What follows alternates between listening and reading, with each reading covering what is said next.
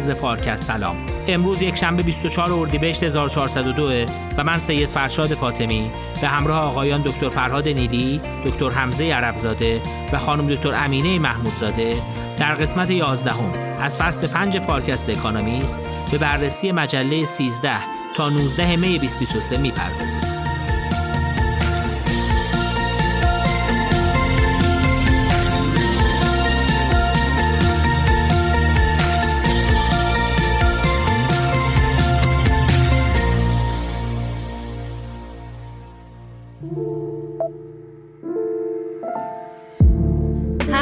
همیشگی فارکست. ما برای ادامه فعالیتمون به حمایت شما نیاز داریم. پس اگر تواناییشو دارید لطفا از طریق لینک حامی باش که در زیر بنر همین اپیزود نمایش داده میشه ازمون حمایت کنید.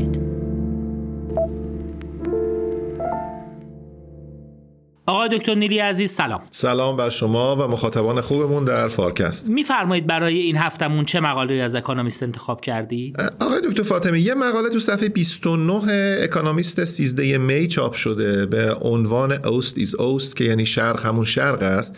اشاره می‌کنه به آلمان شرقی که قبل از اتحاد دو آلمان در واقع آلمان شرقی خوانده می‌شد و اشاره می‌کنه که چه چیزهایی هنوز تو آلمان شرقی به سبک سابق در واقع ادامه داره. مقاله به چه شواهدی اشاره می‌کنه که شرق هنوز شرقه؟ ببینید مقاله با این پاراگراف شروع میشه که میگه که آقای اولاف شولز صدر اعظم آلمان اخیرا یه بازدید داشت از یکی از شهرهای در واقع آلمان شرقی. حالا ما بهتره بهش بگیم شرق آلمان چون چیزی دیگه به نام آلمان شرقی وجود نداره.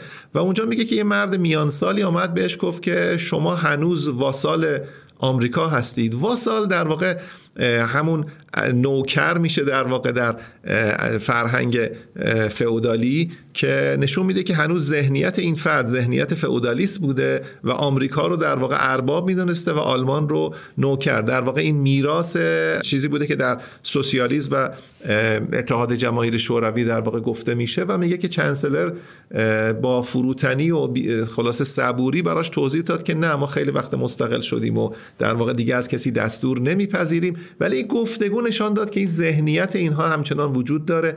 بدبینی نسبت به آمریکا بدبینی نسبت به غرب وجود داره و در ادامه اشاره می‌کنه که اینها هنوز نسبت به روسیه که به جای اتحاد جماهیر شوروی الان در واقع قرار داره سمپاتی دارن و این یک دیویژن و یک افتراق و واگرایی رو در درون آلمان علا رقم گذشته 33 سال از فروپاشی دیوار برلین زنده نگه داشته. و بعد از 33 سال آمارهای جمعی توی اقتصادی شرق و غرب چطور با هم دیگه مقایسه میشن؟ ببینید واقعیتش اینه که الان این 33 سال 33 سال سرمایه گذاری سنگینی بوده که آلمان برای اتحاد دو آلمان در واقع انجام داده. واقعیتش اینه که در اتحاد دو آلمان یک آلمان در معرض یک انتخاب سخت قرار گرفت. هلموت کول که اون زمان داشت برای انتخابات آلمان ران می‌کرد در واقع پیشتاز این شد که من نه قانون اساسی رو تغییر میدم و نه دنبال تاییدیه از مراجع بالا هستم. ما در واقع پذیرای آلمان شرقی خواهیم بود و اتحاد خیلی راحت در واقع خیلی بی‌تنش در واقع صورت گرفت به دنبال فروپاشی دیوار برلین. سرمایه گذاری سنگین رو نمودش رو شما در شهر برلین ببینی شهر برلین که در واقع در مرز بین آلمان شرقی و غربی قرار داشت اون نقطه چک پوینت چارلی که در واقع محل تبادل بود در اون نقطه دیوار که فرو ریخت عملا برلین شد جایی که مظهر سرمایه گذاری دولت فدرال آلمان بود برای که نشون بده ما سعی می‌کنیم که عقب افتادگی ها رو جبران بکنیم. و سرمایه گذاری خیلی سریع صورت می‌گیره. اما مهارت آموزی به راحتی صورت نمی‌گیره. ذهنیت آدم ها آخرین چیزی است که تغییر پیدا می‌کنه. تغییرات جمعیتی خیلی تغییرات بطیئیه و به خاطر شکاف خیلی زیاد درآمدی که بین دو بخش آلمان یعنی پنج استان شرق آلمان که در واقع می‌شدن آلمان شرقی و یازده استان غرب آلمان که می‌شدن آلمان غربی این شکاف درآمدی باعث شد که مهاجرت خیلی زیادی صورت بگیره. جوانانی که در سن 18 تا 33 سال بودن مهاجرت کردن به غرب آلمان و افرادی که از غرب آلمان برعکس مهاجرت کردن به شرق آلمان افرادی بودن که سعی می‌کردن اونجا در مناطق خوب سکنا بگزینن خونه های خوب رو بگیرن و عملا به دلیل قدرت خرید بالاتر ساکنان شرق آلمان رو راندن به شهرهای کوچکتر به روستاها. بنابراین به لحاظ جمعیتی هم شرق آلمان اسپارس شد در واقع پراکنده شد. اما واقعا شکاف درآمدی چیزی نبود که با یک سیاست یک شبه اصلاح بشه.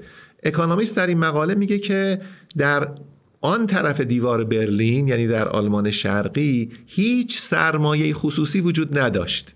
هیچ دارایی بازارپذیر یا مارکتبلی وجود نداشت. هیچ مهارتی که در یک بازار رقابتی منجر به یک دستمزدی بشه که بتوانه یک زندگی آبرومند رو اداره بکنه وجود نداشت. بنابراین شکاف درآمدی باستاب شکاف دستمزد بود. باستاب شکاف سرمایه بود. باستاب شکاف مالکیت بود. در قدیم همینو می‌گفتن دیگه. در واقع مثلا فرض بفرمایید که اتومبیل در آلمان غربی مثلا مرسدس بنز و بی ام دبلیو که در آلمان غربی تولید می‌شد مشابهش در آلمان شرقی آخرین نسخه فولکس واگن بود که در واقع با پلاستیک در واقع بدنه پلاستیکی تولید شده بود و هیچ وقت مدلش تغییر پیدا نکرد و مردم حتی اونم نمی‌تونستن خریداری بکنن. شما اگه اون زمان سفر می‌کردید به برلین یا همین الان هم شما سفر کنید به برلین به بخشی که میراث اون دوره هنوز نگه داشتن شما می‌بینید خیابون های بسیار عریض ساختمون های بسیار بزرگ همه دولتی.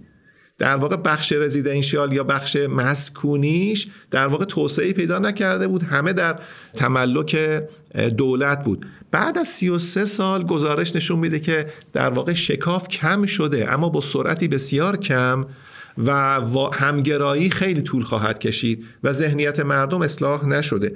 آمارهایی که اکانومیست میده جالبه. مثلا میگه که در شرق نشینان در واقع یک نفر هم حتی در ارتش آلمان ژنرالی نیست که از شرق آمده باشه. از صد شرکت برتر آلمان مدیرعامل یه دونه از شرکتاش هم از شرق در واقع نیامده. بنابراین اینا نشون میده که اینا در اون نردبان کیفیت در واقع نتونستن بالا برن. و جالبه به شما بگم که برعکس حتی میگه در پنج استان شرقی هم مقامات بالا عمدتا از غربن. پس این وسط آنگلا مرکل یه استثناء بوده. یه استثناء بوده. بله خانم مرکل یه استثناء بوده. و در واقع شرقی ها در رقابت با غربی ها هنوز نتونستن به مقامات بالا برسن هنوز نتونستن در position های دولتی و غیر دولتی در واقع سهم زیادی داشته باشن. سهم جمعیتیشون خیلی بیشتر از سهم سیاسیشونه. و اگه اشتباه نکنم یه گراف اینجا هست که نشون میده بخش شرقی ممکنه نرخ‌های رشد پایینتری هم در آینده تجربه کنه نسبت به بخش غربی. یعنی عملا این گپی که وجود داره بین دو بخش داره بزرگتر هم میشه. ممکنه بزرگتر بشه. ببینید در واقع دو تا گراف اینجا به نظرم خیلی جالبه. یه گراف که نشون میده از 1990 تا 2020 یعنی سه دهه گذشته در واقع تراکم جمعیت به سمت غرب بوده و شرق به تعبیر اکانومیست در واقع اسپارستر شده در واقع تنکتر شده. اینشون میده مهاجرت صورت گرفته. جاذبه های سکنا در مناطق غربی خیلی بیشتر بوده و مهاجرت درون آلمان کاملا به نفع مناطق غربی بوده. از سوی دیگه همینجور که فرمودین چشمانداز رشد اقتصادی در واقع در مناطق شرق به استثنای برلین اصلا چشمانداز خوبی نیست و در واقع بدبینانه ترین چشمانداز رو ما در شمال شرق آلمان می‌بینیم و در غرب و جنوب که مثلا منطقه باواریا هست منطقه هسه هست می‌بینیم که چشم انداز رشد خیلی چشم انداز بهتری آنجایی که در واقع مونیخ قرار داره آنجایی که فرانکفورت قرار داره چشم انداز رشد اقتصادی خیلی بهتره. اما کل شرق حالا لایپزیگ و بقیه مناطق شرق به استثنای برلین چشم انداز خوبی نداره. به نظرم این چشم انداز رشد اقتصادی که اکانومیست ترسیم کرده بازتاب همون شکاف مهارتی است که هنوز باقی مانده. بازتاب هنوز ذهنیت افراده که نسبت به بازار هنوز بدبینن نسبت به غرب بدبینن و سمپاتی شوروی سمپاتی روسیه هنوز درشون باقیه. و باستاب اینه که البته اینو حالا اکانومیست اینو میگه من نمی‌دونم چقدر اوریب داره اینو میگه اما میگه سهم افسران اطلاعاتی. سهم بروکرات هایی که در رژیم قبلی در واقع تربیت شدن. و سهم فرماندهان نظامی در اینجا بالا بوده. من نمی‌دانم چقدری برداشت درستی است اما کسانی که تربیت شده یه ارتش مسلح یا ارتش بروکراتیک اتحاد جماهیر شوروی و بلوک شرق بودن اینها در واقع مهارت مارکتبلی ندارن. و جالبه برای شما بگم که شما اگه به تاریخ بلوک شرق رجوع کنید آلمان شرقی گل سرسبد بلوک شرق بوده. یعنی آلمان شرقی که الان در مساف با آلمان غربی به رغم 33 سال سرمایه گذاری و به رغم 33 سال دسترسی تا حدی منصفانه به همه فرصت ها هنوز عقب افتادگیشو نتونسته جبران کنه نسبت به چکسلواکی نسبت به مجارستان نسبت به لهستان و نسبت به سایر کشور اروپای شرقی بر حسب معیارهای اقتصادی حتی جلوتر بوده. اما هنوز شکاف باقی است. و حالا با توجه به در اصل تنش بیشتری که بین غرب و شرق داره اتفاق میفته به ویژه توی مسئله جنگ اوکراین. چه تأثیری تو جامعه آلمان می‌ذاره این؟ یعنی بالاخره جامعه آلمان فرمودید یه گروهی از شرقی ها هنوز در اصل علاقمندن به روسیه. چه پیامدی اونجا داشته؟ آره این پیامد جالبش به نظرم اینه که آلمان غربی در واقع ظهور احزاب سیاسی درش در واقع خیلی بیشتر بوده. اینا عادت داشتن که در واقع در قالب حزب آرای سیاسی و ترجیحات سیاسی خودشون رو نشون بدن. جمعیت پنج استان شرق آلمان به تعبیر اکانومیست فری فلوتر هستن. آدمایی هستن که لنگر سیاسی ندارن. در هیچ حزبی در واقع هیچ حزبی اونا رو نمایندگی نمی‌کنه. بنابراین افرادی هستن که در انتخابات نظرشون خیلی مهمه اما نظرشون متشکل و سازماندهی شده نیست. بنابراین اینجا شاید ما متوجه بشیم که چرا انقدر تو اخبار و صدر اخبار و هدلاین ها در ظرف مثلا چند ماه گذشته بود که چرا آلمان تأخیر می‌کنه که تانک های لئوپارد خودش رو در اختیار اوکراین قرار بده؟ اکانومیست میگه ترس از دست دادن رأی همین فری هایی که در آلمان شرقی هستن نسبت به روسیه خوشبینن نسبت به آمریکا بدبینن. معتقدن که سمپاتی گرایش آلمان هنوز نسبت به غرب و آمریکا زیاده و در جنگ روسیه و اوکراین اینها در واقع روسیه رو تهدیدی برای اروپا نمی‌دانن. این چیزی است که در واقع تو نظرسنجی ها نشون داده شده که اینها در واقع بدبینی غرب آلمان رو نسبت به روسیه ندارن. و در واقع اکانومیست میگه که هر چند ممکنه که وضعیت وضعیت متحدی به نظر برسه اما وقتی یه شوک سیاسی اتفاق میفته مثل حمله روسیه به اوکراین نظرات قبلی و اون جبهگیری های قبلی بروز می‌کنه و آتش زیر خاکستر دوباره شعلش بیرون می‌زنه. این تجربه آلمان شرقی و غربی چه درس آموزی برای دنیا داره؟ من پیش خودم تجسم می‌کردم. اگه کره جنوبی و کره شمالی بخوان یه روزی تصمیم بگیرن که با همدیگه متحد بشن. چه درسی می‌تونن بگیرن از اتفاقی که تو آلمان افتاده؟ آقای دکتر می‌دونی که در واقع توی کتابای اقتصاد رشد کتابای اقتصاد سیاسی همین قصه آلمان شرقی و غربی و قصه کره جنوبی و کره شمالی همیشه به عنوان مثالای نقض یا مثالای بارزی که در پیش چشم ما هست خودشون نشون میده که کشورهایی که به لحاظ ساختار جغرافیایی به لحاظ تاریخی به لحاظ حافظه جمعی با هم اشتراک دارن از یه جای تاریخ مسیرشون جدا شده این جداییه چه واگرایی رو رقم زده. در مورد آلمان هم دقیقا همین بود دیگه. آلمانی ها به لحاظ نژاد به لحاظ جغرافیا به لحاظ ساختار اجتماعی دموگرافیک با هم خیلی نزدیک بودن تا 1954 که در واقع این جدایی رقم خورد. و الان شما ببینید یک حافظه 35 ساله اثر ماندگاری رو ایجاد کرده که 33 سال بعد هنوز نتونسته جبرانش کنه. شاید یه علتش همون سوالی باشه که شما پرسیدید. وقتی که شما سرمایه کافی ندارید وقتی که شما مهارت های لازم رو ندارید وقتی که به نسبت به بازار بدبینید وقتی که برنامه‌ریزی مرکزی هر روز افراد رو تعیین می‌کنه وقتی که افراد جرأت و جسارت و اعتماد لازم اعتماد به نفس لازم برای که خودشون تصمیم گیری کنن رو ندارن وقتی سوسیالیسم همه اینا رو ازشون گرفته در واقع این افراد وقتی هم که دروازه ها باز میشه دسترسیشون ایجاد میشه. اما اندوخته ای ندارن. هیومن کپیتال یا سرمایه انسانی لازم رو شکل ندادن. به همون دلیل چشمانداز رشدشون هم در واقع تیره تر میشه. وقتی چشمانداز رشد تیره تره افراد با استعداد مهاجرت می‌کنن به جایی که چشمانداز رشد بالاتره و بنابراین عملا واگرایی خودش رو در طی زمان تکثیر می‌کنه و واگرایی عملا بیشتر میشه. و فکر می‌کنم اینجا به یه موضوع میشه اشاره کرد که وضع آلمان شرقی یا بخش شرقی آلمان امروزی الان بهتره؟ یا اینکه همون روند قبلی می‌خواست ادامه پیدا بکنه. درسته ما پادواقعش رو نداریم که اگه اون ادامه پیدا می‌کرد چه تصویری الان داشتیم. منتها به هر می‌تونیم تجسم کنیم. یا با کشورهای دیگه ای که این ادغام برشون اتفاق نیفته مقایسه کنیم. ببینید همینجور که فرمودین کانتر فکچوال این یا پادواقعش در واقع وجود نداره. اما مقاله هم اشاره می‌کنه. میگه همین الان وقتی ما مراجعه می‌کنیم به مردم هیچ کدومشون حاضر نیستن در او گذشته میماندند. آماری هم نشون میده در مورد دیکیر در واقع استفاده مردم آلمان شرقی یا مردم استانهای شرقی از مهد کودک ها خیلی بیشتر از غربی است. این نشون میده این امکان که برای اونا عادی تلقی میشه برای اینا یه امکان خیلی فوق العاده است که الان وجود داره.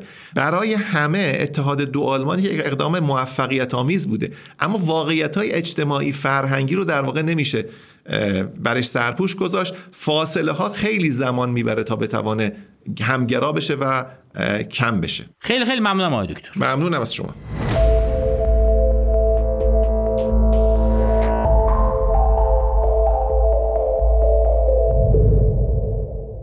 این هفته من براتون دو تا مقاله را در مورد هوش مصنوعی و به طور خاص اقتصاد هوش مصنوعی انتخاب کردم که به یه نوعی با همدیگه مرتبطن.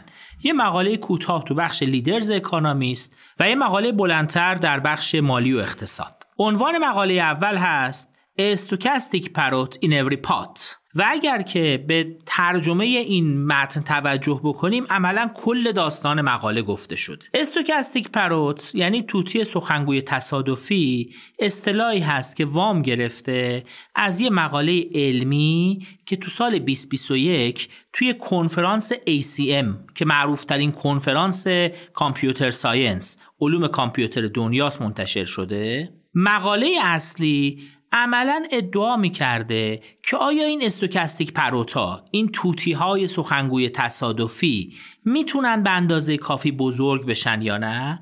عنوان اون مقاله البته بوده On the Dangers of Stochastic Parrots Can Language Models Be Too Big?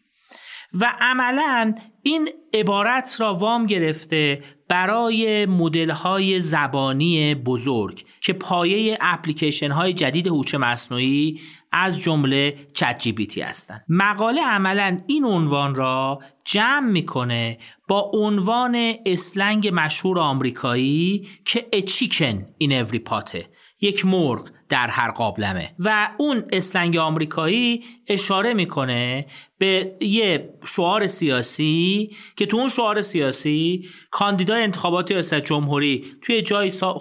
سال 1930 می‌گفته در صورت انتخاب من همه مردم وضعشون خوب میشه و هر کسی یه مرغ تو قابلمش خواهد داشت. اینجا عملا داره میگه که به نظر میاد اقتصاد ای آی داره میره به سمت اینکه هر نرم افزار نویسی که علاقه‌مند باشه نهایتا یه طوطی سخنگوی تصادفی توی کامپیوترش داره. فکر می‌کنم که داستان مقاله کوتاهمون روشن شد. فقط من یه مقدمه بگم. در هفته گذشته یه memo یی از یکی از مهندسین گوگل نشت کرده به بیرون که این memo پیش بینی می‌کنه در مورد آینده AI مقاله نویس اکانومیست اشاره می‌کنه که این memo ها یا این یادداشت ها که نوعا هم به زبان عامیانه نوشته میشن در تاریخ صنعت computing و صنعت در رایانه سابقه داشتند به عنوان مثال یکی از این یادداشت های خیلی معروف یادداشتی است که در سال 1995 بیل گیتس می نویسه و آینده اینترنت رو پیش بینی می‌کنه. یا جف بزوز یه یادداشت می نویسه تو سال 2002 و آینده محاسبات ابری را پیش بینی کرده. به همین خاطر اگه بخوایم به چند تا از جملات کلیدی اون یادداشت توجه کنیم فکر می‌کنم کلیدی ترین جمله اون یادداشت عنوانشه که میگه we have no moat ما هیچ خندق یا هیچ خاکریزی برای حفاظت کردن از خودمون نداریم. یعنی کمپانی های بزرگ نظیر گوگل و سایر کمپانی هایی که تو مدل های بزرگ زبانی سرمایه گذاری کردن در مقابل رقبای کوچیکی که دارن میان به نظر میاد اون حفاظت اولیه‌ای که احساس می‌کردن رو ندارن. تصور می‌شد که توسعه مدل های بزرگ زبانی به ده ها میلیون دلار سرمایه گذاری نیاز داره. ولیکن امروز پیشبینی این یادداشتی که مهندس گوگل نوشته به این ترتیبه که ممکنه خیلی زود موانع ورود حذف بشه و متخصصای computer science یاد بگیرن که چطور میشه با حجم منابع کمتر مدل های زبانی را آموزش داد و به نتایج قابل مقایسه با مدل هایی که مثلا در مورد مدل های پالم گوگل 540 میلیارد پارامتر دارن رقابت کرد. و نهایتا اینکه توی اون یادداشت گفته میشه که محدودیت ورود برای آموزش و انجام آزمایش برای مدل های بزرگ زمانی افتاده به نحوی که شما برای اینکه این کار انجام بدید نیاز به یه نفر آدم دارید یه بعد از ظهر و البته یه لپتاپی که بتونه سنگین کار محاسبات انجام بده. اگر با این برداشت مقاله فعلی را جدا بشیم ازش و بریم به مقاله صفحه 59 که عنوانش هست یور نیو کالیک همکار جدید شما اونجا به تأثیرات دیگه که AI می‌تونه تو فضای کار بگذاره می‌پردازه. و در ابتدا به این اشاره می‌کنه که اثر هوش مصنوعی توی رشد اقتصادی و توی ایجاد درآمد اضافه برای بخش های مرتبط با اون تا چه اندازه می‌تونه باشه. دو تا دیدگاه مقابل رو معرفی می‌کنه. توی یه دیدگاه یه مطالعی تو سال 2021 توسط شخص به نام تام دیویدسون میگه که یه شانس ده درصدی وجود داره که در قرن جاری ما به رشد سالانه سی درصد در دنیا برسیم. البته همینجا بلافاصله بعد از این جمله نویسنده مقاله اشاره می‌کنه که تعدادی از اقتصادونها به صورتی که سعی می‌کردن که از این موضوع یه لطیفه بسازن می‌گفتن خب اگه این انجام شدنیه. احتمال اینکه درآمد جهانی به بینهایت برسه چقدره. یعنی می‌خواد بگه که به نظر می‌رسه دستیابی به این پیشبینی خیلی خیلی دور از دسترسه در نقطه مقابل یه سری مطالعات دیگه هستن که اون مطالعات نشون میدن که معمولا رشدای اقتصادی تو دنیا با یه تک تکنولوژی اتفاق نمیافتن. دو تا مثال خیلی جالب میاره مقاله. اولین مثال اینه که هرچند در اواخر قرن هجدهم در از اختراع یه چرخهای ویژه ریسندگی بافندگی خیلی منجر به افزایش رشد شد منتها این موضوع همزمان شد با افزایش استفاده از زغال سنگ قوانین مالکیت محکمتر و قوانین مالکیت روشنتر و ظهور سایر پیشرفت های علمی که تو اون صده اتفاق افتاده بود. و همه اینا با همدیگه تونست یه رشد اقتصادی بزرگ را در اون دهه به وجود بیاره. و در یک مثال جالبتر میگه هرچند به نظر می‌رسه که راه آهن توی توسعه اقتصادی آمریکا در اواخر قرن 19 هم نقش جدی داشته منتها یه مطالعه نشون داده که درآمد سرانه آمریکا حتی بدون وجود راه آهنم تنها با سه ماه تأخیر به همون درآمدی می رسید که تو اول ژانویه 1890 بود. یعنی یه تکنولوژی جدید ممکنه اونچنان که در ابتدا تصور میشه اثرات بزرگ روی رشد نگذاره. ولیکن تکنولوژی حداقل تو چند تا موضوع خیلی روشنه که ممکنه تاثیرات جدی بذاره یک ایجاد انحصارات. دو بازارهای کار. و سوم بهرهوری. و من خیلی سریع تلاش می‌کنم به این سه مورد در مورد چت بپردازم. اگه بگیم انحصارات چیه؟ هر وقت که یه تکنولوژی جدید به وجود میاد اون تکنولوژی ممکنه ثروت‌های خیلی زیاد برای بعضی افراد ایجاد کنه که حاصل حرکت سریع و اولشونه. عملا first mover advantage دارن مزیت اول بودن دارن. این اتفاق احتمالا تو صنعت پالایش نفت برای راکفلر افتاد. توی صنعت خودروسازی برای هنری فورد افتاد و توی بعضی از تکنولوژی های جدید احتمالا جف بزوس و مارک زاکربرگ مثال های اون هستن. همین اتفاق ممکنه در مورد چت جی پی تی و تکنولوژی های برمبنای AI هم بیفته و به هر حال تاثیر خودش رو بگذاره.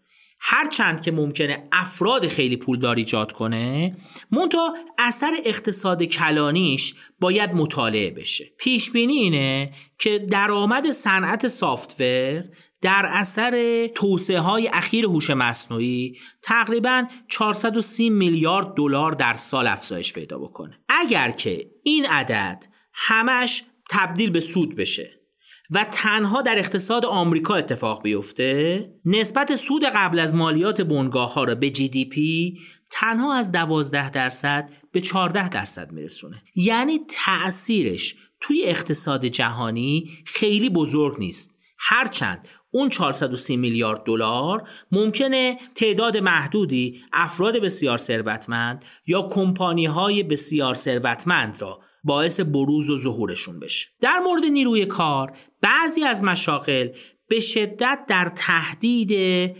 توسعه هوش مصنوعی هستند. به طور خاص خدمات حقوقی مشاغل مرتبط با حسابداری آژانس های مسافرتی و احتمالا شغل های نظیر آموزش ممکنه تحت تاثیر هوش مصنوعی قرار بگیرن. حدود 80 درصد نیروی کار آمریکایی در حال حاضر حداقل 10 درصد از فعالیت هایی که انجام میدن تحت تاثیر معرفی مدل های بزرگ زبانی قرار می‌گیره. اما توجه به دو تا نکته اینجا مهمه. نکته اول اینه که تغییرات در بازار کار خیلی کند اتفاق میفته و چنان نیست که به سرعت مشاهده تغییرات باشیم. اگر بخوایم به یه مثال مشابه برگردیم آزمایشگاه های بل که اون وقت بهشون گفته می‌شد بل سیستم اولین سیستم دفتری کاملا اتوماتیک را هولوش سال 1921 تولید کردند ولیکن تعداد اپراتورهای تلفنی تو آمریکا همچنان تا میانه قرن بیستم افزایش پیدا کرد و به اعدادی هولوش 150 هزار نفر رسید. البته ممکنه در مورد AI زمان تاثیرگذاری رو مشاغل 90 سال طول نکشه به واسطه اینکه مدل بزرگ زبانی کاربردشون آسونه و تعداد زیادی متخصص دارن تو اونا کار می‌کنن که ممکنه استفاده اونها رو تو زندگی روزمره با سرعت بیشتری افزایش بدن. ولی به هر حال تاثیر اینجور تکنولوژی ها تو محیط های کار نهایتا آرومه.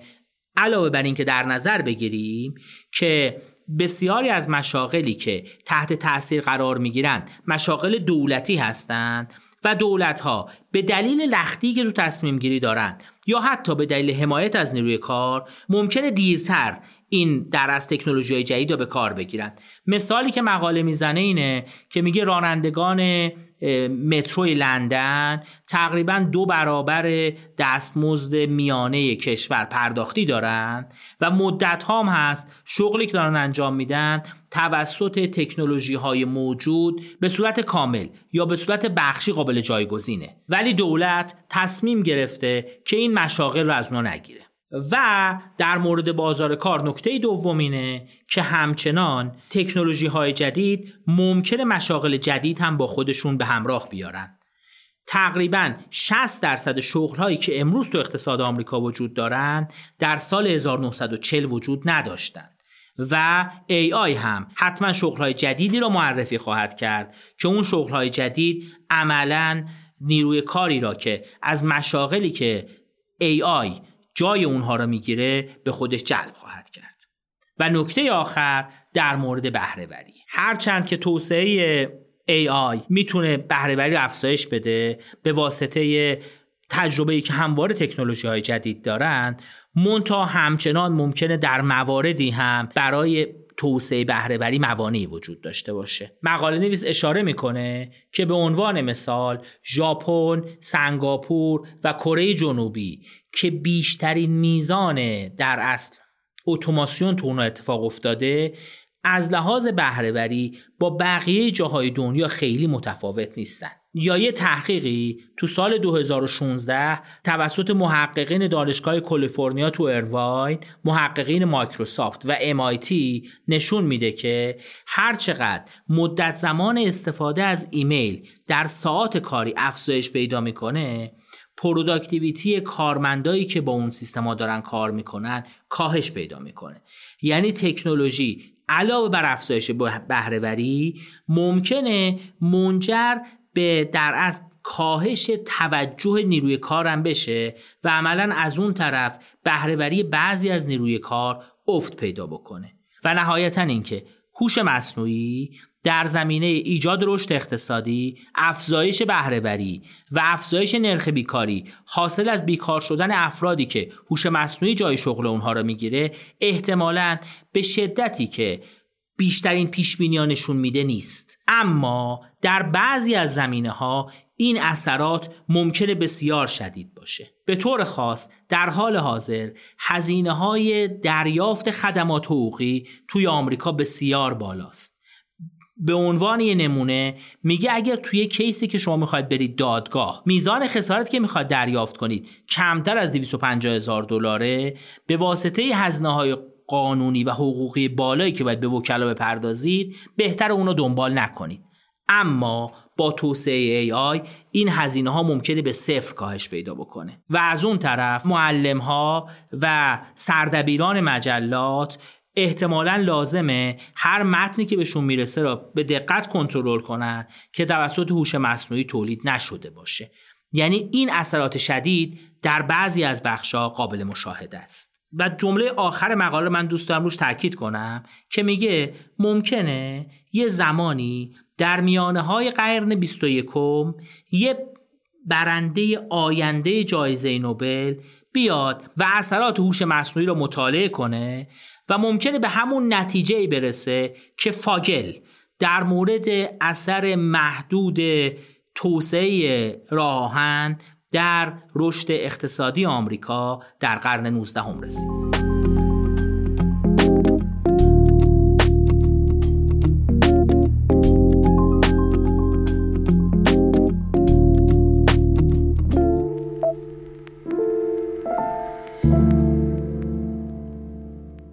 خانم دکتر محمودزاده سلام. سلام عرض می‌کنم خدمت شما و شنوندگان عزیز فارکست. خانم دکتر فکر کنم امروز برامون یه مقاله در مورد اقتصاد آمریکا رو انتخاب کردید.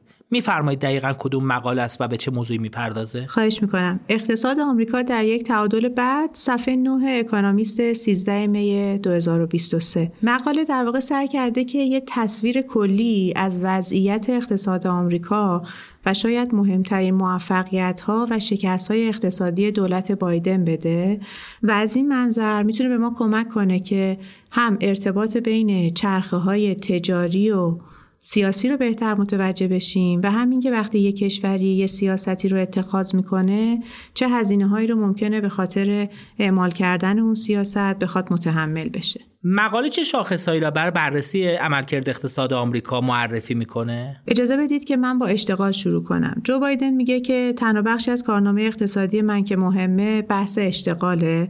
شاید به این دلیل که بازار کار پرتحرک آمریکا خیلی فراتر از حد انتظارش عمل کرده. به صورت مشخص ما داریم می‌بینیم که نرخ بیکاری به کمترین حد خودش از سال 1969 رسیده. سهم اشتغال افراد 15 تا 64 ساله بالاتر از قبل از همه گیری کروناست که خود اونم بالاتر از همه سالهای بعد از 2007 بوده. بنابراین به حدودی دست پیدا کرده که برای مدتها اصلا لمسش نکرده بوده. اشتغال ماهانه از سال 2018 بالاترین حد ثبت شده در تاریخ آمریکاست و در حالی که بهبود بازار کار بعد از بحران مالی هلوهاش 13 سال طول کشیده بوده این بار ما می‌بینیم که تقریبا بعد سه سال بازار کار به همون وضعیت بهینه خودش رسیده. بنابراین به نظر می‌رسه که اگه بخوایم به بازار کار نگاه کنیم رئیس جمهور یه برگ در واقع برنده خیلی مهم در اختیار داره. اینو بذاریم کنار عملکرد رشد که اونم خیلی خوب بوده به صورتی که صندوق بینالمللی پول پیش بینی کرده که رشد تولید ناخالص داخلی سرانه 4.6 دهم واحد درصد بالاتر از سال 2019 است و میون کشورهای G7 از همهشون در واقع این رقم رقم بالاتریه. بنابراین این دو تا عدد رو کنار هم می‌ذاریم وضعیت خیلی درخشان به نظر می‌رسه. با این حال من ارجاع میدم به مقاله هفته گذشته. ما می‌دونیم که اقتصاد آمریکا با یه تهدیدهایی من جمله سقف بدهی و افزایش هزینه های دولت و احتمال کاهش نیروهای دولتی مواجهه. اینه که می‌خوام به یه نکته اشاره کنم و اونم اینه اگه ما داریم راجع به یه سیاست قضاوت می‌کنیم باید هزینه هاشو بشناسیم. تو نگاه اول ممکنه که هزینه این سیاست هایی که در مورد بازار کار انجام شده به نظرمون برسه که طرح نجاتی بوده که اینا یک و نه تریلیون دلار اجراش کردن. برای اینکه هول و ابعاد این عدد یک و نه تریلیون دلار رو ببینیم یادمون باشه که این تقریبا یک سوم کل طرحهای حمایتی که بعد از کرونا انجام شده. اون طرحهای حمایتی هم هول 26 درصد جی دی پی آمریکا بودن. پس بنابراین عدد واقعا عدد بزرگیه. با این حال من می‌خوام بگم که این همه هزینه ای نبوده که اقتصاد آمریکا برای بهبود بازار کارش پرداخت کرده. و چه هزینه های دیگه ای را اقتصاد آمریکا پرداخته؟ کلا خوبه که برای بررسی ارزش هر چیز ببینیم که چی رو بابتش از دست دادیم. به نظر می‌رسه که این بهبود بازار کار با هزینه افزایش تورم برای ما انجام شده. یعنی عملا همون رابطه معروف کوتاه مدت بین تورم و بیکاری. بله تقریبا. و اگه بخوایم اینو توی عدد و رقم ببینیم شاخص قیمت هسته که عملا میاد از سبد مصرف کننده غذا و انرژی که پرتلاطم ترن و می‌ذارن کنار نسبت به آغاز فعالیت بایدن 13 واحد درصد افزایش پیدا کرده. یعنی مثلا توی این تقریبا دو سال و نیمی که سر کار بوده ما با یه افزایش 13 درصدی قیمت هسته مواجهیم و خب این قیمت هسته در عمل به ما روندهای بلند مدت تر تورم رو نشون میده. پس افقمون هم این نیستش که به زودی تورم بخواد کاهش پیدا بکنه. قبل از اونم اگه نسبت به عقب نگاه کنیم این روند افزایش تورم تقریبا مستمر بوده. بنابراین یه هزینه که ممکنه برای بهبود شرایط بازار کار پرداخت کرده باشیم عملا افزایش تورمه. البته شاید منصفانه نباشه که مسئول تورم رو فقط خود دولت آمریکا در نظر بگیریم. علاوه بر شرایط جهانی واکنش دیرهنگام فدرال ریزرو برای افزایش نرخ بهره و کاهش تورم خودش خب یه پدیده بوده که روی این وضعیتی که الان داریم می‌بینیم موثر بوده. جنگ روسیه و اوکراین هم روی هزینه انرژی و اینا موثر بوده. هرچند این دومیه با توجه به اینکه آمریکا به صورت خالص صادر کننده است احتمالا اهمیت چندانی نداره. خانم دکتر اگه بخوایم برگردیم حالا به ارقامی که برای موفقیت اقتصاد آمریکا از لحاظ کاهش نرخ بیکاری و افزایش رشد اقتصادی فرمودید این موفقیت چقدر بزرگ بوده؟ در مقایسه با سابقه قبلی خود آمریکا و همچنین سایر کشورهای جی 7 یا سایر کشورهایی که با آمریکا قابل مقایسه است. به نظرم این خیلی نکته مهمیه که وقتی ما می‌خوایم به ارزیابی یه سیاست بپردازیم حتما این کار رو انجام بدیم. یعنی اگه من می‌خوام ببینم یه سیاستی موثر بوده یا نه باید با قبل و بعدش مقایسه کنم یا با سایر کشورهایی که وضعیت تقریبا مشابه دارن ولی ممکنه که عینا اون سیاست رو اجرا نکرده باشن. کشورهای عضو گروه هفت مجموعه محک خیلی مناسبی هستند که ما بتونیم تغییرات اقتصاد آمریکا رو با اونا بسنجیم. چرا؟ چون از نظر ساختارهای نهادی و اتفاقات و شوکایی که باهاش درگیرن شبیه به اقتصاد آمریکا هستن. نکته که جالبه و مقاله بهش اشاره می‌کنه اینه که بهبود شرایط بازار کار تو بقیه اون کشورها البته غیر از بریتانیا تو بقیه اون کشورها هم در واقع اتفاق افتاده و حتی سرعتش شبیه به اقتصاد آمریکاست. اینطوری نیستش که ما بگیم با توجه به اون طرح نجات بایدن بازار کار آمریکا سریعتر از بقیه کشورهای عضو گروه هفت بهبود پیدا کرده. توی کانادا فرانسه آلمان ایتالیا توی همه اینا نرخ اشتغال تا پایان سال 2021 بالاتر از قبل از همه گیری بوده. توی ژاپن یه کمی دیرتر این بهبود حاصل شد شد مثلا سال 2022 بریتانیا هنوز نتونسته اون بهبوده رو بعد از خروج در واقع از اتحادیه اروپا تجربه بکنه. و اثرات در واقع منفی برگزیت هنوز در واقع روی اقتصادش داره خودش رو نشون میده. ولی توی بقیه ها بهبود بازار کار به صورت چشمگیری اتفاق افتاده. البته تو همین شماره اکانومیستی مقاله هست و میگه اشتغال تو بخش خدمات انگلستان بیش از اونچه که انتظار می‌رفت افزایش پیدا کرده. و اشتغال تو بخش صنعتی که انتظار می‌رفت بعد از بریگزیت رشد پیدا بکنه رشد نکرده. یعنی بریتانیا هم توی گرفتاری در مورد بازار کارش گرفتار شده که انتظاراتی که داشتن از بریگزیت برآورده نشده ولی یه جای دیگه داره جبران میشه ولی همچنان به نرخ اشتغال قبل از دوره بریگزیت نرسید. خیلی متشکرم. کلا فکر می‌کنم توی این سالهایی که الان توش هستیم توجه به تفاوت‌ها هی داره اهمیت بیش بیشتری پیدا می‌کنه. یه وقتی برای ما بازار کار دو جزء بازار کار ماهر و غیر ماهر بود. ولی الان می‌دونیم که بخشای مختلف واقعا سرعت بهبود یا بدتر شدن متفاوت دارن و برش هایی مثل نیروی کار ماهر و غیر ماهر نیروی کار زن و مرد دینامیک متفاوتی رو دارن تجربه می‌کنن. و شاید است که سیاستگزارا اصلا این سالها خیلی سردرگم کرده همینه که نرخ تورم در شرایطی داره میره بالا که ناهمگنی بازارها هم دارن اهمیت پیدا می‌کنن.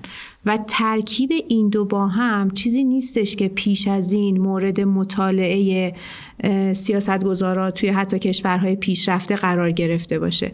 شاید دوباره فصل این باشه که برگردن و از تجربه کشورهای در حال توسعه استفاده کنن. کشورهایی که سطوح بالاتر تورم و بدهی رو در عین ناهمگنی های مربوط به بازار کار و بازار مالی و مبادلاتشون تجربه کردن. حتی شاید خوب باشه که این پرانتز اینجا ببندیم و برگردیم به داستان مقایسه اشتغال آمریکا با سایر کشورها. ما مقایسه با سایر کشور رو انجام دادیم و حالا بریم روند تاریخی بهبود بازار کار توی اقتصاد آمریکا ببینیم.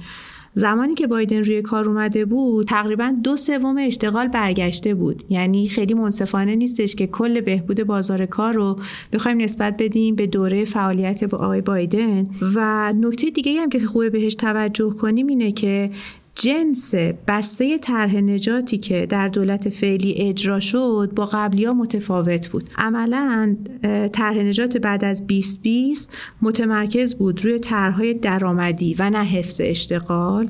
و ما فکر می‌کنیم که ممکنه که مجموع این در واقع مشاهدات روی رای دهنده ها یه اثری داشته باشه. به این معنی که احساس کنن که اثر اصلی در واقع حضور بایدن توی اقتصاد افزایش تورم بوده نه بهبود اقتصاد. این خودش رو می‌تونه توی نتایج نظرسنجی هم نشون بده. توی نظرسنجی که الان انجام میشه آمریکایی ها ترامپ رو که سلف و رقیب احتمالی بایدنه موفقتر از او از منظر اقتصادی بررسی کردن. این اتفاقی که داره میفته چیزیه که قبل از این هم هم در آمریکا هم در بقیه کشورها تجربه شده. ارتباط بین اتفاقاتی که در اقتصاد داره میفته که تحت عنوان چرخه های تجاری می‌تونیم ازش نام ببریم و تحولات سیاسی یک کشور که تحت عنوان چرخه های سیاسی می‌تونیم بهش اشاره بکنیم. به نظر می‌رسه که ممکنه دوباره اقتصاد بخواد سیاست رو بچرخونه. اگه تورم بخواد ادامه پیدا کنه فدرال ریزرو مجبوره که نرخ بهره رو بالا نگه داره و این بالا نگه داشتن نرخ بهره احتمال رکود هلوهوش انتخابات رو می‌بره بالا. یادمون باشه که مسئله که در مورد سقف بدهی های دولت در موردش صحبت کردیم. و یه سری از هزینه هایی که توی اون طرح کاهش کسری بودجه و اینا دیده نشده بود می‌تونه کلا شرایط رو به ضرر کسی که فکر می‌کنه که بازار کار رو خیلی خوب مدیریت کرده بچرخونه. عملا هزینه بزرگنمایی آقای بایدن در مورد شرایط بازار کار می‌تونه قدرت پیدا کردن رقیبش بشه. و به این ترتیب باید منتظر بمونیم ببینیم در یک سال نیم آینده چه اتفاقایی میفته از منظر اقتصادی. و آیا این می‌تونه تاثیر تو فضای سیاسی آمریکا داشته باشه یا نه؟ خیلی متشکرم خانم دکتر. همینطور آقای دکتر شاید ما یه بروز دیگه هم حرکتی چرخه اقتصادی و تجاری رو شاهد باشیم. از فرصتی که در اختیار من قرار دادید خیلی متشکرم. آقای دکتر ابزاده عزیز سلام. سلام به شما و به مخاطبین عزیز فارکست در خدمتتون هستم. روی جلد مجله این هفته اکونومیست مجددا چینه آقای دکتر. شما کدوم مقالات برام انتخاب کردید؟ ببینید اکونومیست این شماره چند تا مقاله داره در مورد چشمانداز رشد اقتصادی و ژئوپلیتیکی و نظامی چین و رقابتش با آمریکا. دو تا از این مقاله هستن که بیشتر به جنبه اقتصادی این داستان پرداختن. منم خب سعی می‌کنم روی این دو تا مقاله بیشتر تمرکز کنم. یکی از این مقالات تو بخش لیدر اومده که عنوانش هم هست آیا قدرت چین به نقطه اوجش نزدیک شده. مقاله دوم هم تو بخش بریفینگ اومده و عنوانش هست تا چه زمانی و تا چه اندازه اقتصاد چین اوج می‌گیره. ببینید بحثی که بخوام شروع بکنم از سال 1978 یعنی حالا همزمان با انقلاب ایران که دن شیاپینگ اومد قدرت تو چین تو دست گرفت. اومد یه اصلاحات اقتصادی خیلی مهمی تو چین انجام داد که شاید مهمترینش هم باز کردن درهای اقتصاد چین بود به روی دنیا. از اون زمان تا به امروز رشد اقتصادی چین به طور متوسط 9 درصد بوده. خب یه همچین رشدی منجر به این شده که طی این دوره حدود 800 میلیون چینی از زیر خط فقر خارج بشن. و اقتصاد چین الان تبدیل شده به دومین اقتصاد بزرگ دنیا. اندازه اقتصادش الان تقریبا نزدیک به یک پنجم اقتصاد کل دنیاه. خب تو همه این مدت هم بازار به شدت بزرگ چین و همینطور صنعت بزرگش اقتصاد همه دنیا رو تحت تاثیر خودش قرار داد. و حالا به نظر میاد که دولت مردای چینی دارن تلاش می‌کنن که با تکیه بر همین قدرت اقتصادیشون نظم ژئوپلیتیکی جدیدی رو تو دنیا به وجود بیارن. از نظر اکونومیست اینجا یه مسئله وجود داره. اونم اینه که رشد سریع اقتصاد چین انگار در حال کند شدنه. این روند کند شدن هم خودش رو تو پیش بینی مؤسسات مختلف نشون داده. برای مثال بانک گلدمن ساکس 12 سال پیش اومد پیش بینی کرد که اقتصاد چین در سال 2026 به اقتصاد آمریکا می‌رسه و حتی تا سال 2050 50 درصد از اقتصاد آمریکا بزرگتر میشه. خب سال پیش همین مؤسسه اومد پیش بینیاشو عوض کرد. تو پیش بینی جدیدش گفتش که اقتصاد چین تا سال 2035 یعنی با 10 سال تاخیر به آمریکا می‌رسه و تا نیمه قرن 21 یعنی تا سال 2050 هم فقط 15 درصد بزرگتر از آمریکا میشه و بعدم تو همون نسبت باقی میمونه. خب بیشتر پیش بینی ها ولی حتی از این پیش بینی هم نسبت به رشد اقتصادی چین بدبین ترن مثلا یه شرکت مطالعاتی هست به نام Capital Economics پیش بینی اونها اینه که اقتصاد چین پایین تر از آمریکا میمونه و در نقطه اوجش تو سال 2035 اقتصاد چین میشه تقریبا 90 درصد اقتصاد آمریکا. این مقایسه که بین اندازه اقتصاد دو کشور چین و آمریکا انجام می‌دید چه چیزی در مورد رفاه مردم دو کشور به ما میگه؟ آیا معیار مناسبیه که بگیم مردم چین به طور متوسط مرفه تر از آمریکایی شدن یا نه؟ نه ببین اگه ما بخوایم متوسط رفاه دو تا کشور رو با هم مقایسه کنیم بعد بیایم جی دی پی سرانه اون دو تا کشورها اونم بر حسب مبنای قدرت خریدشون یعنی پارچزینگ پاورشون با هم مقایسه بکنیم. یعنی یه جورایی ربطش بدیم به سطح عمومی قیمت ها مثلا اگه دو تا کشوری باشن که سرانه GDP یکسانی دارن اون وقت سطح قیمت ها تو یک کشور پایین تر از اون یکی باشه متوسط سطح عمومی رفاه تو اون کشور بیشتر میشه. حالا اگه بیایم سرانه GDP رو بر اساس نرخ تبدیل ارز دو تا کشور مقایسه کنیم این میشه یه معیاری برای مقایسه بهرهوری نیروی کار بین دو تا کشور. ولی وقتی که ما میایم جی دی پی دو تا کشور رو جی دی پی کل دو تا کشور رو با هم مقایسه می‌کنیم کاری که اینجا الان اکانومیست داره می‌کنه در حقیقت داریم اندازه اقتصادی دو تا کشور رو با هم مقایسه می‌کنیم و این به ما یک شاخصی میده از قدرت اقتصادی و تاثیرگذاری اون اقتصاد در عرصه بین الملل یعنی چیزی به ما در مورد فرض کنین رفاه یا بهرهوری دو تا اقتصاد نمیگه. و چیزی هم که حالا ما تو این مقاله داریم بررسی می‌کنیم همین GDP کله که بر مبنای نرخ تبدیل ارز محاسبه شده. خب از نظر اکانومیست دلیل کاهش رشد اقتصادی چین چی بوده؟ خب یه عامل بحث جمعیتیه. ببینیم وقتی اندازی دو تا کشور رو با هم مقایسه می‌کنیم در حقیقت داریم ضرب جمعیت یا نیروی کار رو در بهرهوری نیروی کار بین دو تا کشور مقایسه می‌کنیم. خب جمعیت در سن کار چین تو یک دهه گذشته روند نزولی داشت. از سال 2013 تا حالا جمعیت در سن کار چین از حدود 998 میلیون نفر رسیده به 983 میلیون نفر. و پیش بینی هم اینه که شیب این روند نزولی بیشتر هم بشه. خب از یه طرف هم اومدن سیاستگزارهای چینی تلاش کردن برای افزایش جمعیت که این تلاش هم خیلی نتیجه بخش نبوده. طبق آخرین برآوردی که سازمان ملل داشته پیش بینی اینه که تا سال 2050 جمعیت در سن کار چین 25 درصد کاهش پیدا بکنه. حالا اگه بخوایم یه مقایسه هم با آمریکا بکنیم جمعیت در سن کار چین در حال حاضر نزدیک به 4.5 برابر جمعیت در سن کار آمریکاه.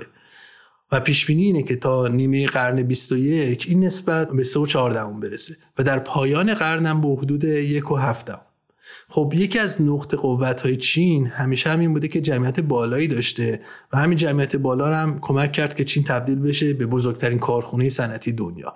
بنابراین از دست دادن این نقطه قوت یکی از عواملیه که رشد اقتصادی چین رو کاهش میده. یعنی این عامل جمعیتی تو پیش های قبلی لحاظ نشده بودن چرا؟ چرا؟ اتفاقا تو پیش بینی قبلی این عامل در نظر گرفته شده بود و حتی جالب اینه که کاهش جمعیت در سن کار چین در عمل کمتر از چیزی بوده که قبلا پیش بینی می شده شاید علتش این باشه که خب به خاطر رشد اقتصادی چین وضعیت سلامت تو این کشور بهبود پیدا کرده و بنابراین چینیا تونستن تا سن بالاتری تو بازار کار باقی بمونن. بنابراین اینکه ما می‌بینیم که پیش بینی در مورد اقتصاد چین تغییر کرده و بعد بینانه تر شده مربوط به این عامل نیست. این عاملیه که توضیح میده چرا رشد اقتصادی چین کاهش پیدا کرده ولی خب عاملیه که قبلا پیش بینی شده بود.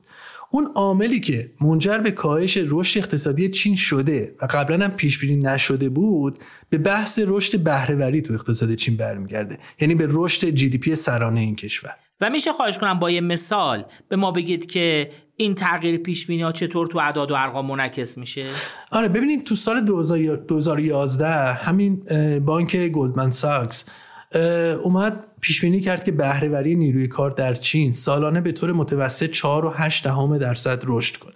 خب الان این بانک پیش بینیشو عوض کرده و تو پیش بینی جدیدش رشد بهرهوری نیروی کار و حدود 3 درصد در سال در نظر گرفته. و دلیل کاهش رشد بهرهوری تو چین چی بوده؟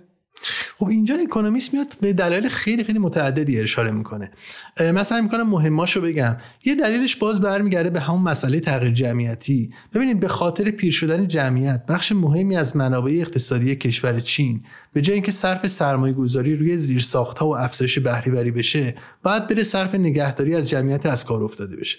خب این عاملی که البته بازم تو قبلا تو پیش ها بود و تو کشورهای دیگه هم همین مسئله رو ما داریم می‌بینیم. چون اکثر کشورهای پیشرفتن باز با همین مسئله پیری جمعیت رو به رو هستن یه عامل اصلی دیگه و شاید مهمتر به بازدهی کاهنده یا نزولی سرمایه مربوط میشه. به این معنی که وقتی موجودی سرمایه پایین باشه سرمایه گذاری بازدهی بالایی داره. ولی وقتی حجم سرمایه بالاتر بره بازدهی سرمایه گذاری های جدید پایین میاد. خب این چیزیه که تو مدل های رشد اقتصادی مثلا مثل مدل سالو هم کاملا شناخته شده است. و همون عاملیه که توضیح میده چرا مثلا رشد سرانه تو کشورهای در حال توسعه و یا اقتصادهای در حال ظهور بالاتر از کشورهای توسعه یافته است. حالا اگه بخوام یکم شودی ترم بگیم ببینید شما وقتی میان سرمایه گذاری می‌کنین قاعدتا سرمایه‌تون می‌برین جایی که بالاترین بازدهی رو داره. سرمایه گذاری بعدی خب قاعدتا صرف کاری میشه که بازدهیش نسبت به اون سرمایه گذاری اول بازدهی کمتریه. مثلا شما وقتی برای یه زمین کشاورزی میان یه تراکتور می‌خرین بازدهی زمین شما یهو خیلی بالا میره. بعد اگه برید تراکتور دوم بخرین که کارهای مثلا ساده تری رو هم مکانیزه بکنین خب بهرهوری بازم بالا میره ولی نه به اندازه اون تراکتور اولی. خب حالا اگه بخوایم مثلا یه مثال واقعی از چین بزنیم یه وقتی چین اومد بین شانگهای و پکن یه خط آهن سری و سیر زد. خب تاثیر خیلی زیادی رو بهرهوری داشت. به این دلیل که این راهن می‌تونست بیاد یه جمعیت زیادی رو بین دو تا شهر خیلی مهم این کشور جابجا کنه. الان این خطوط مهم تأسیس شدن. چین داره مثلا بین مناطق کوهستانی توی تبت خط آهنهای سری و سیر ایجاد می‌کنه. خب بازدهی این خط آهنهای جدید خیلی کمتر نسبت به اون خط ریلی که بین پکن و شانهای زده شده بود. حالا اگه بخوایم کلی تر نگاه بکنیم طی چندین دهه چین اومده سرمایه گذاری خیلی وسیع رو بخش مسکن و زیرساختهای اقتصادیش مثل حمل و نقل و اینا انجام داده. و حالا سرمایه گذاری جدیدش با همین منطقی که گفتیم بازدهی کمتری دارن خب این عاملی که طبیعی هر اقتصادی که به یک اندازی از رشد و بلوغ می‌رسه و منجر به این میشه که سرعت رشد اقتصادیش پایین بیاد. یه بحث دیگه بس باز به ساختار سیاسی چین برمیگرده. خب چین یک کشور غیر دموکراتیک و اتوکراتیکه و طبیعی اینجور نظام های سیاسی هم اینه که وقتی یه شرکت یا شخصی از لحاظ اقتصادی قدرتمند میشه حکومت احساس خطر می‌کنه و تلاش می‌کنه که اون شرکت یا شخص رو تحت کنترل بگیره. خب اینو ما توی آمارها و عدد و رقم ها هم می‌بینیم. برخلاف اکثر کشورهای غربی شرکت های چینی وقتی بزرگ میشن نرخ سود دارایی‌هاشون کوچیک میشه. خب این در بلند مدت منجر به این میشه که نوآوری در داخل چین روند کاهشی به خودش بگیره. چون عملا تو همه جای دنیا این شرکت های بزرگن که منابع کافی برای سرمایه گذاری روی R&D و توسعه تکنولوژی های جدید رو در اختیار دارن. بنابراین شما وقتی میاین روی شرکت های بزرگ خصوصیتون فشار و محدودیت اعمال می‌کنین عملا دارین موتور رشد فناوری تو کشورتون رو کند می‌کنین. حالا اینجا یه عامل دیگه هم هست ورای سیاست داخلی چین که ما قبلا هم تو اپیزودهای قبلی فارکست تا حدی بهش پرداختیم. اونم به مسائل بینالمللی و تنش‌های ژئوپلیتیکی با غرب برمیگرده. ببینین فشاری که از جانب غرب به خصوص آمریکا به شرکت بینالمللی برای ارتباطشون با چین وارد شده و میشه منجر به این میشه که این شرکت های بین المللی بیان به دنبال جایگزین هایی واسه چین در زنجیره تامین بگردن. خب آمریکا اومده فشارهای زیادی رو اعمال کرده که مانع انتقال یک سری تکنولوژی های حساس به چین بشه. مثلا اومده محدودیت های اعمال کرده برای فروش نیمه هادی ها یا کیت های کامپیوتری پیشرفته به شرکت های چینی. خب اینا میاد تاثیر منفی می‌ذاره روی شرکت های چینی که تو بخش ساخت موبایل و اتومبیل و تجهیزات پزشکی کار می‌کنن. و همینطور میاد یه سیگنال منفی میده به شرکت های بین المللی واسه سرمایه گذاری تو چین. خب برای مثال همین بانک گلدمن ساکس تخمین زده که تاثیر اینجور فشار خارجی تا سال 2030 می‌تونه نزدیک به دو واحد درصد روی GDP چین باشه. خب البته این امکان هم وجود داره که این تنش‌های ژئوپلیتیکی بین چین و غرب حتی شدیدتر هم بشه. مثلا یه تحقیقی توی IMF انجام شده که اومدن این سناریوی فرضی رو بررسی کردن که آمریکا بیاد مبادله تکنولوژی با چین رو محدود کنه و کشورهای متحد خودش تو OECD رو هم متقاعد کنه که همین کارو بکنن و بعد بقیه کشورها هم تو این تنگنا بذاره که بین جبهه غرب و چین یکی رو انتخاب کنن. خب تخمینی که تو این تحقیق داشتن این بوده که این سناریوی فرضی در یک بازه ده ساله جی دی پی چین رو به اندازه 9 واحد درصد روش تاثیر منفی بذاره. و به عنوان آخرین سوال می‌تونم خواهش بکنم. جنبندی اکانومیست را از چشمانداز اقتصاد چین و رقابتش با آمریکا برامون بگید؟ ببین اکونومیست اومده دو تا سناریوی خوشبینانه و بدبینانه رو اول بررسی کرده. سناریوی خوشبینانه اینه که دولت مردای چین بیان دست به یک سری اصلاحات اقتصادی بزنن که رشد بهرهوری رو تو چین بالا ببره. مثلا اینکه به عوامل اقتصادیشون بیان آزادی عمل بیشتری بدن فشارشون روی شرکت های بزرگ خصوصی رو کم کنن. یا مثالی که خود اکونومیست می‌زنه اینه که چین بیاد تکیهش رو به بانک های دولتی که منجر به تلف شدن منابع مالی چین میشن کم کنن و بازار مالیشون رو تا حدی آزادتر کنن. از طرف دیگه در حوزه بین الملل چین بیاد رویکرد کمتر ستیزه‌ای با غرب در پیش بگیره و بیاد تنش‌های ژئوپلیتیکیش رو کم بکنه و از این طریق سرمایه گذارا و شرکت های خارجی رو مجاب کنه که چین یک جای مناسب برای کسب و کار و سرمایه گذاری و تجارت. خب یک چنین روی کردی از نظر اکونومیست می‌تونه اقتصاد چین رو قدرتمندتر کنه و از طرف دیگه تنش‌های بین‌المللی رو هم کاهش بده. اما خب از منظر اکونومیست مهمترین مانع برای همچین روی کردی خود رئیس جمهور 69 ساله چینه که به نظر نمیاد بخواد به چنین تغییراتی و همچین اصلاحاتی چه در حوزه داخلی و چه و چه در حوزه بین‌المللی تم بده. سناریوی بدبینانه ای که اکونومیست در نظر می‌گیره اینه که کم شدن رشد اقتصادی چین منجر به یک رویکرد تهاجمی تر از سمت این کشور بشه. به خصوص که این جنبندی برای چینیا به وجود بیاد که موتور اقتصاد کشورشون در حال کند شدنه. و بنابراین دیگه زمان به نفعشون نیست. خب به نظرم میاد که شواهد زیادی هم وجود داره که باور کنیم چنین روی کردی از جانب چین محتمله. خب در حوزه سیاست داخلی دولت مستقر چین بر تبل ملی گرایی داره میکوبه تا مردمش قانع کنه که منتقدین سیاستهاش به دنبال تضعیف چینن و از این طریق میاد فشارش روی بخش خصوصی رو توجیه می‌کنه. از منظر ملی هم خب چین اومده بودجه نظامی شد دو سال جاری 7 درصد یعنی تقریبا برابر با رشد اسمی اقتصادش افزایش داده. خب به هر حال نگاه کنیم بودجه نظامی چین هنوز خیلی پایین تر از آمریکا ولی به مرور در حال افزایشه و در حال نزدیک شدن به بودجه نظامی آمریکا تا سال 2030 پیش بینی اینه که نیروی دریایی چین احتمالاً 50 درصد بزرگتر از آمریکا بشه و زرادخانه هسته هم تا سال 2035 چهار برابر بشه. خب به هر حال اکونومیست میگه احتمالاً چیزی که ما در آینده شاهدش خواهیم بود یک چیزی بین این دو تا سناریوی خوشبینانه و بدبینانه. ببینید سرعت رشد چین در چند دهه اخیر یک جور ناپایداری رو در دنیا موجب شده بود و باعث شده بود که همه دنیا تلاش کنن خودشونو با نظم جدید اقتصادی و ژئوپلیتیکی که در اثر رشد اقتصادی چین به وجود اومده بود وفق بدن.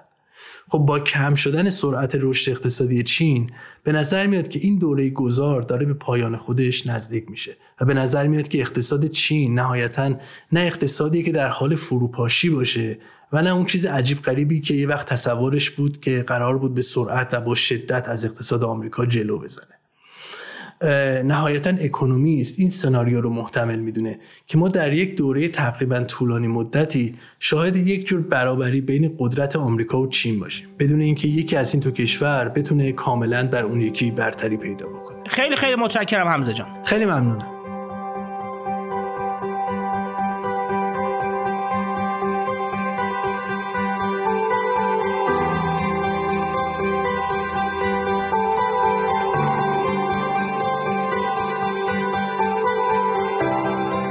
از اینکه تا پایان قسمت 11 از فصل پنج فارکست با ما همراه بودید از شما متشکرم. فارکست را می‌تونید توی وبسایت رهنمان که آدرس اون در کپشن همین قسمت اومده دنبال کنید. همچنین می‌تونید ما را در پلتفرم های مختلف پادگیر از جمله کست باکس، گوگل پادکست، اپل پادکست و فیدیبو پیدا کنید. در این حال می‌تونید از طریق کانال تلگرام دانشگو با ما همراه باشید. اگر سوالی هم از تحلیلگران فارکست داشتید می‌تونید ما رو تو اینستاگرام و لینکدین پیدا کنید. همچنین اگر تمایل دارید از فارکست و محصولات اون حمایت مالی کنید می‌تونید از طریق لینک حامی باش که در زیر بنر همین قسمت درج شده اقدام کنید. من سید فرشاد فاطمی هستم. به همراه تیم فارکست روز و روزگار بهتری را برای شما آرزو دارم.